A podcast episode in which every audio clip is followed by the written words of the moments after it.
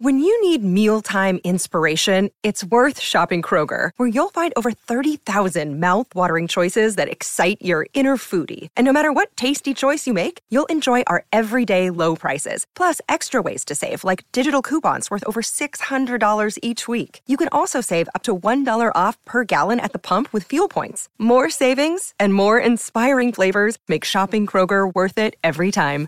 Kroger, fresh for everyone. Fuel restrictions apply. Another day is here, and you're ready for it. What to wear? Check. Breakfast, lunch, and dinner? Check. Planning for what's next and how to save for it? That's where Bank of America can help. For your financial to-dos, Bank of America has experts ready to help get you closer to your goals. Get started at one of our local financial centers or 24-7 in our mobile banking app.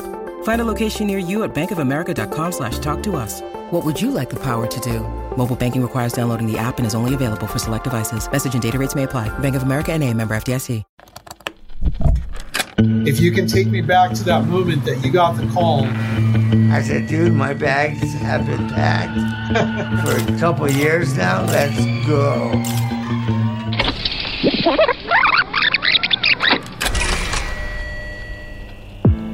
Welcome back to the first 50 gigs, Guns N' Roses, and the making of Appetite for Destruction. This is our final interview of season one and features the one and only Steven Adler.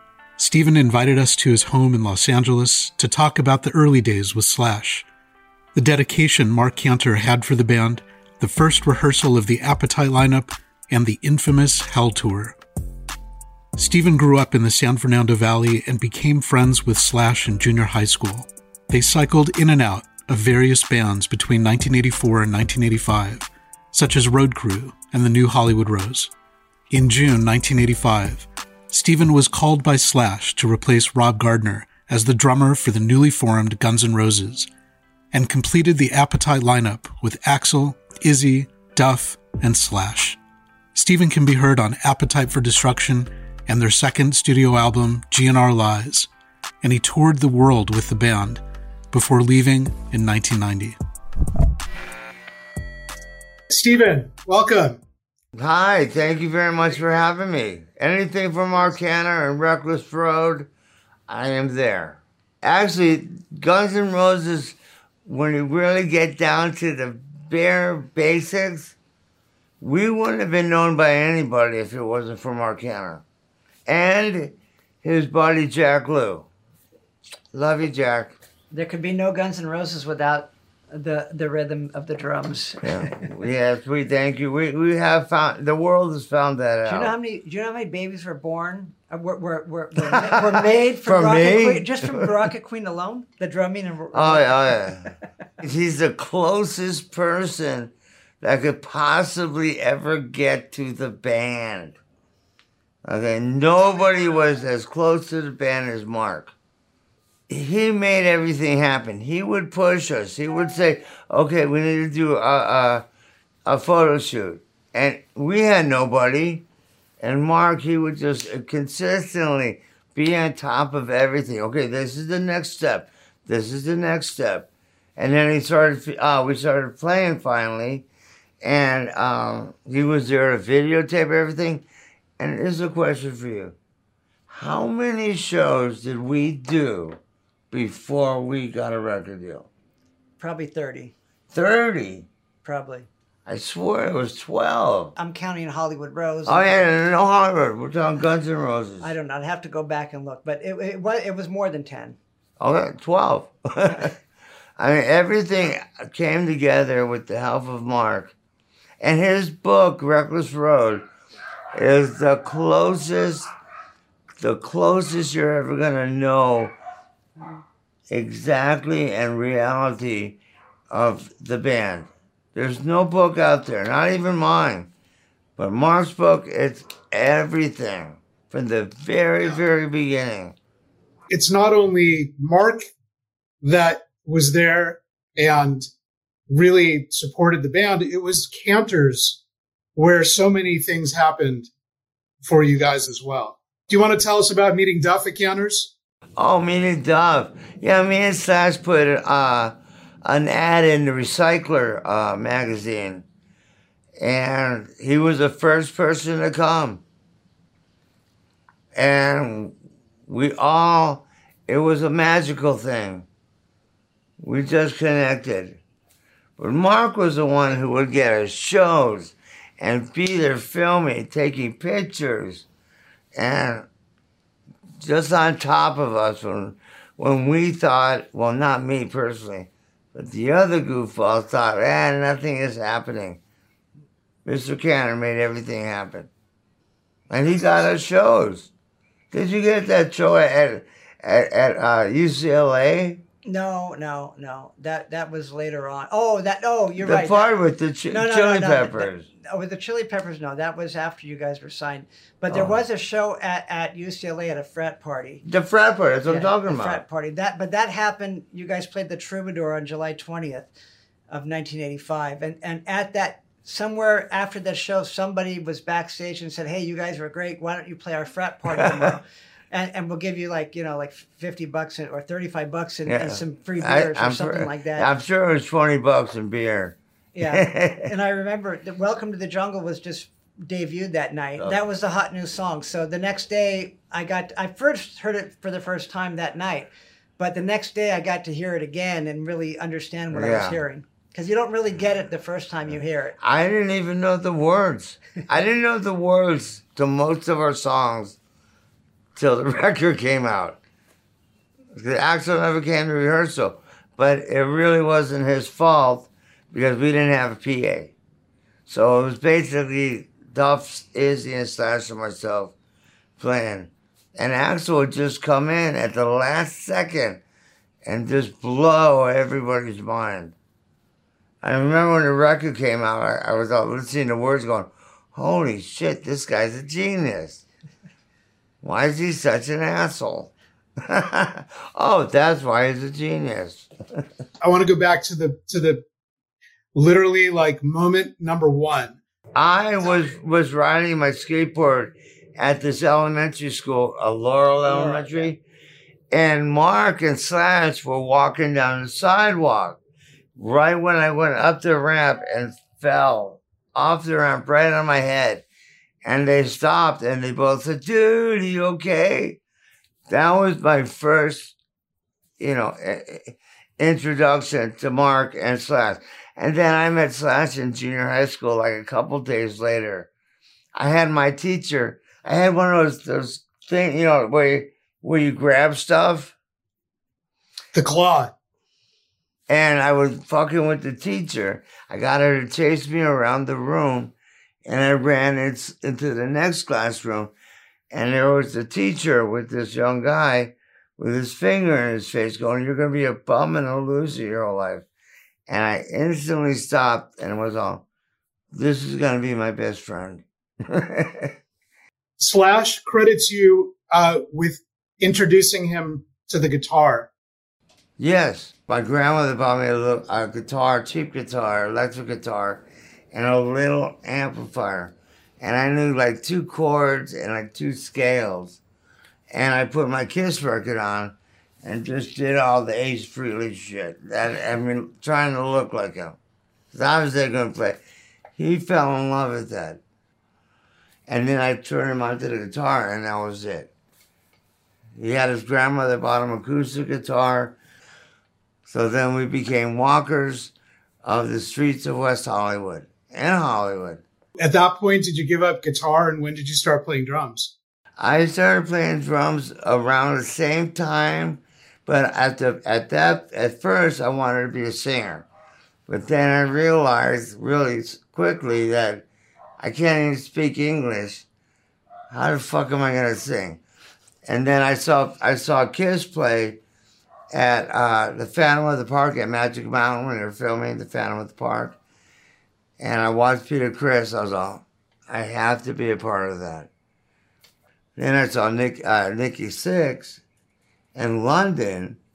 The me, actually, me and Slash saw Nikki Sixx in London, in that band London. And it wasn't a huge show. It wasn't fire and smoke and all that. It was amazing. It was just raw. And I'll never forget, the drummer had one of those white North drum sets, you know, where they, the little tubes like. and Nikki had his black and white striped bass, and he looked like he was like Gene Simmons when I saw him. He looked like he was 12 feet tall.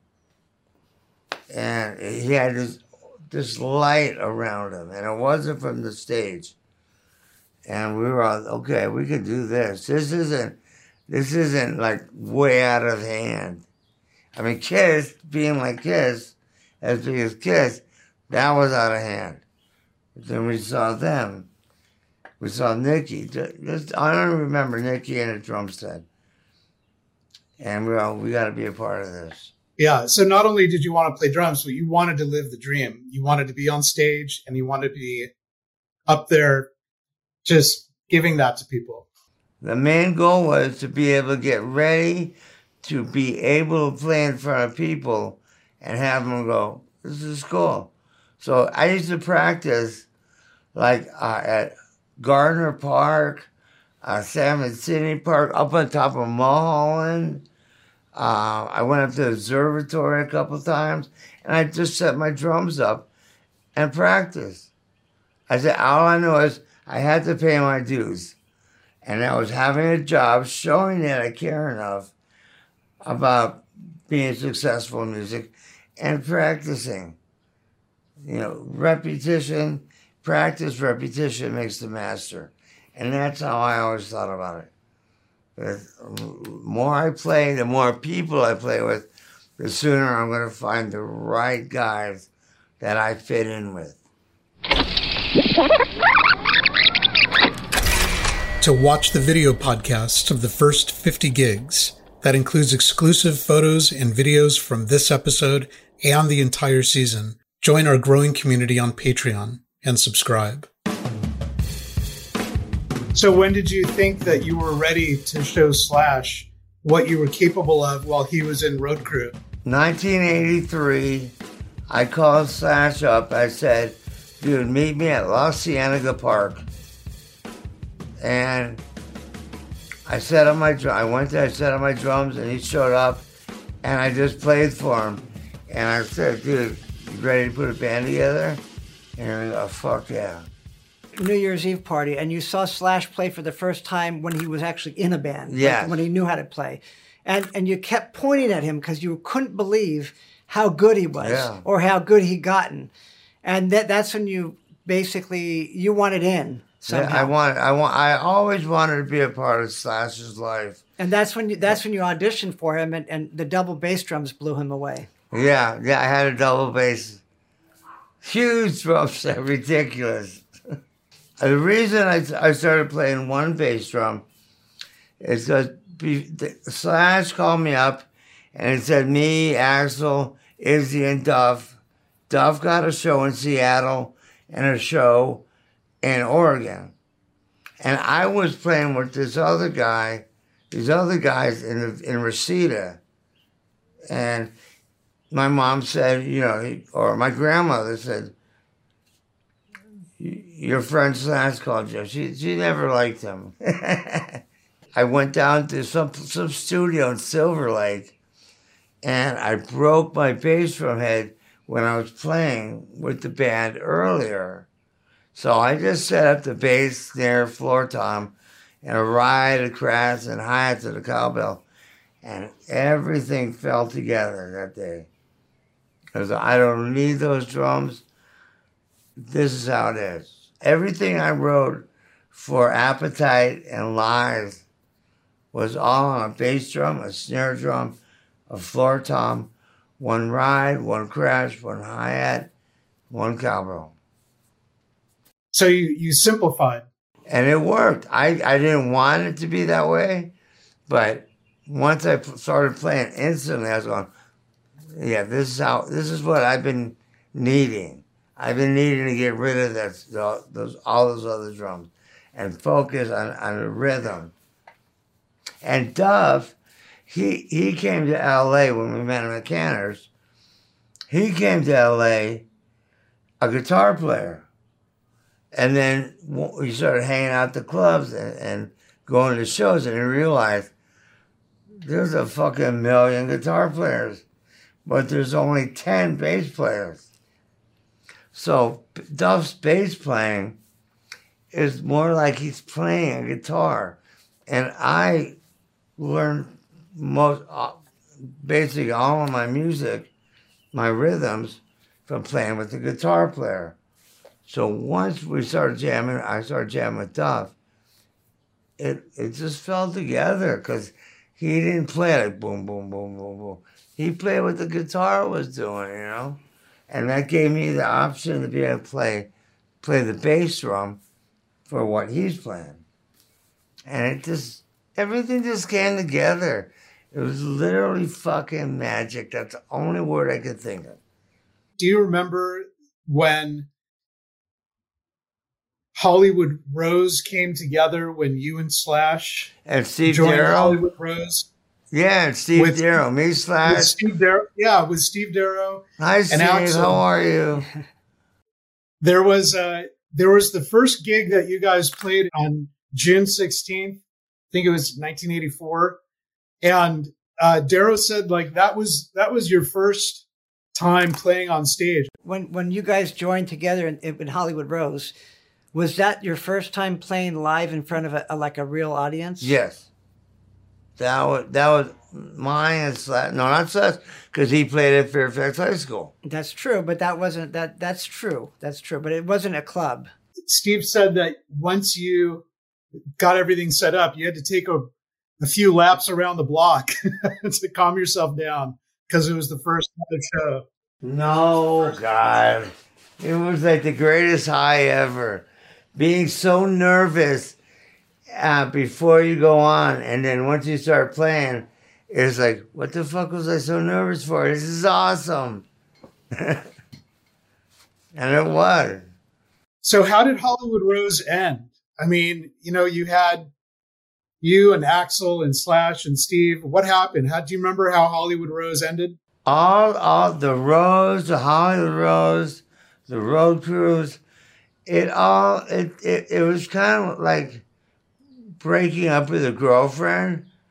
You know, she she catches you making out with somebody else, and then you you never fucking see her again. it was kind of like that. It's kind of like, yeah, we did this, we did that, and we were all growing, so we're all pushing to try and be forward, you know, move forward in our careers. And What I what I remember was I wasn't at that gig because I went to see Aerosmith somewhere up north, but they Steve Darrow was out of the band and they got this new bass player DJ or something. His DJ, what was his name? I, don't remember, but I think they called him DJ. I just remember DJ. But uh, he, I wasn't at that gig. But that was the, after that gig, Hollywood Rose broke up. So I don't know if something happened. No, or, nothing happened. It was just nobody like said to each other "fuck you" or anything like that. It was just like we all woke up in four, five different uh, places, and we were all doing our own little thing, just trying to A- A- move Axl, forward. Axl moved on to LA Guns like within a week. Yeah, and then what? And then all of a sudden became. And then you and Slash Guns N' might have Roses. actually joined, joined London or something. We were in London. Everybody was in London. Everybody's cycling in and out, you know, of, of bands at that time, Steven. You know, Slash called it an incestuous revolving door of players and bands. Is that how you would describe it? yeah, basically it was just we were just moving. We were just trying everything out that we could, you know. And then finally, like I said, I got that call from Slash. Uh, they had the show in Oregon, Seattle. Before we get there, if you can take me back to that moment that you got the call that GNR was looking for another guitarist and a drummer. Okay, I just like maybe two weeks before went to do a test to be in the Navy. I wanted I wanted to travel. I wanted to get the fuck out of the valley, get the fuck out of Hollywood. I wanted to see the world. And I failed that test miserably. Just just terrible. You failed the physical test? Not the physical, the mental. You're like, yeah, you're just gonna end up cleaning toilets. And I said, eh, it's not gonna work for me. so I, it was like uh, it was like God intervened and said, "Had Slash call me," and he said, "Dude, we go, we got a show at the Troubadour, we got a show in Oregon, we got a show in Seattle. You want to do it? Tracii doesn't want to do it. Rob Gardner doesn't want to do it." I said, "Dude, my bags have been packed." for a couple years now. Let's go. So you get the call from Slash, your bags are packed, and you do that first rehearsal, which which Duff and Slash and every you know both said it was like lightning hit the room. After all the moving around and all the bands, whether it was Hollywood Rose, New Hollywood Rose, London, LA Guns, the original, when you when the five of you finally came together, something changed. That was uh, like two years of doing everything we could to grow as musicians and to grow you need to play with everybody you can i used to, I, I i played with before they called me for that for uh, the troubadour in, in seattle i i played with like 20 different people and what was cool about it is the people I play with were, you know, young, my age, so they still lived at home. I used to live with these people. I played drums. I lived with them for like a week or two. I jam with them every day. I practice myself every day. And then I move on. Something else would come up. You got to keep moving. You got to keep trying. You got to keep practicing to be the best you can. I don't want to be the best drummer in the world. I just want to be the best that I can be. Because there's no way I'm going to be the best drummer in the world. I just want to be me. And I love my playing.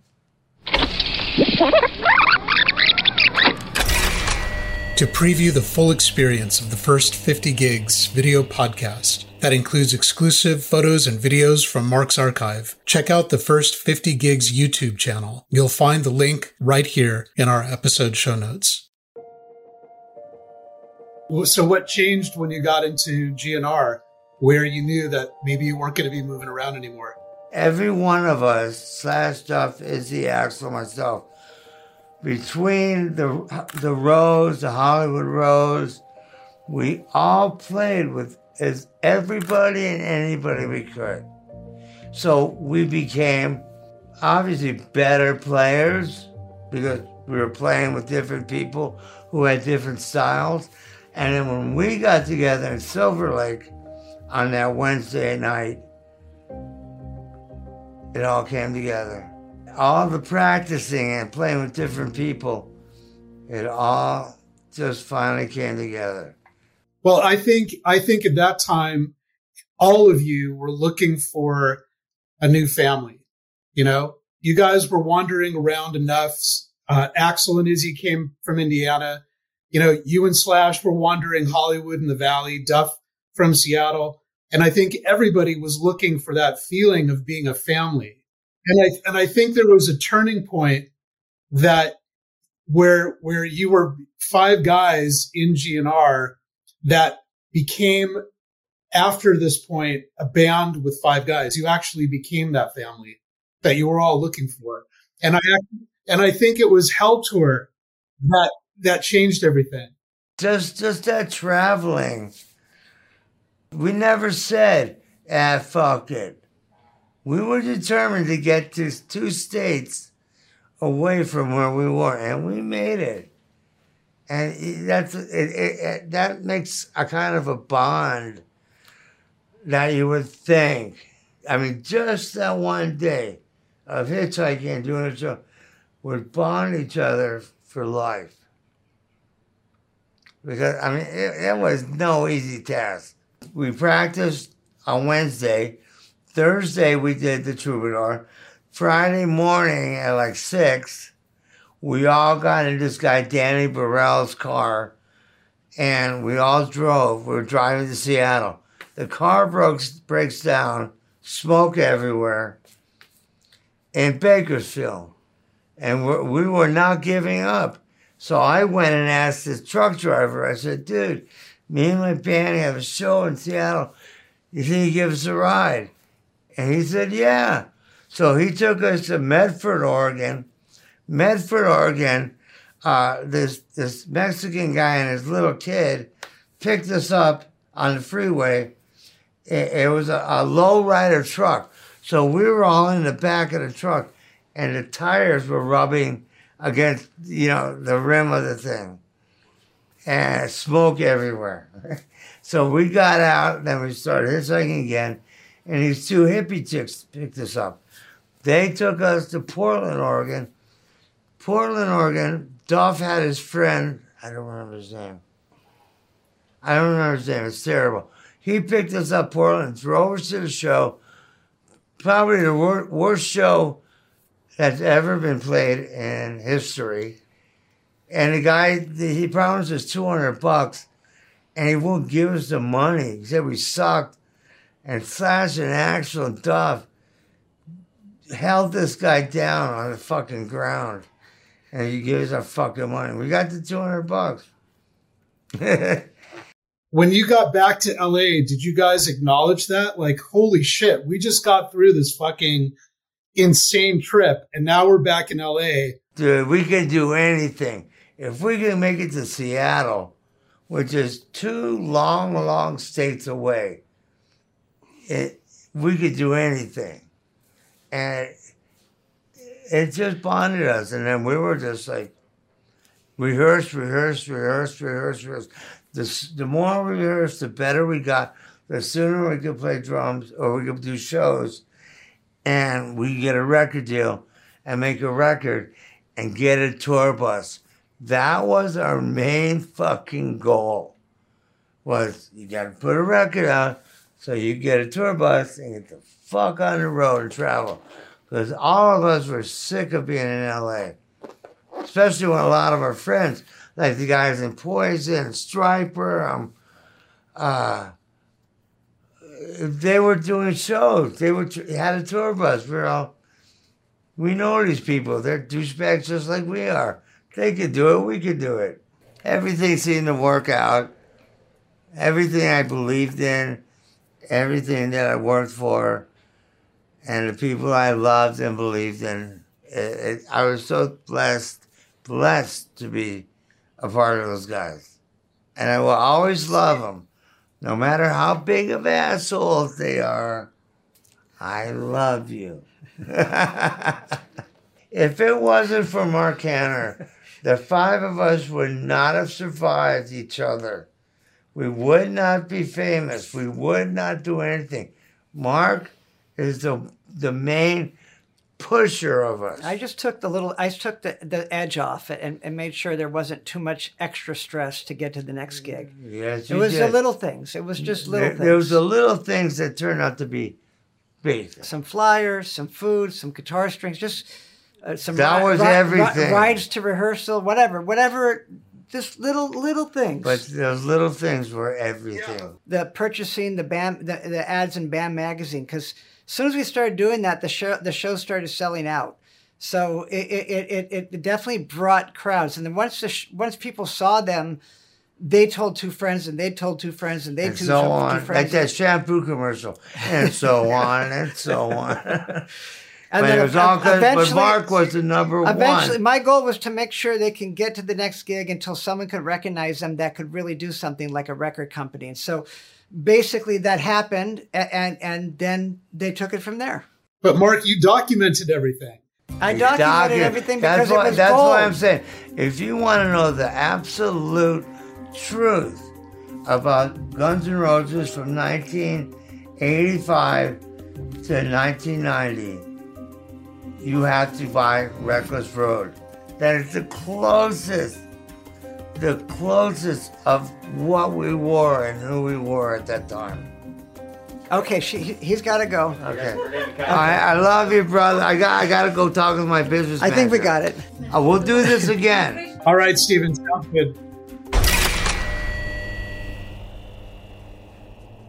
We hope you've enjoyed this episode of the first 50 gigs, Guns N' Roses, and the making of Appetite for Destruction. To watch the video podcast, access bonus episodes and galleries, and buy show merchandise, Join our growing community on Patreon and subscribe.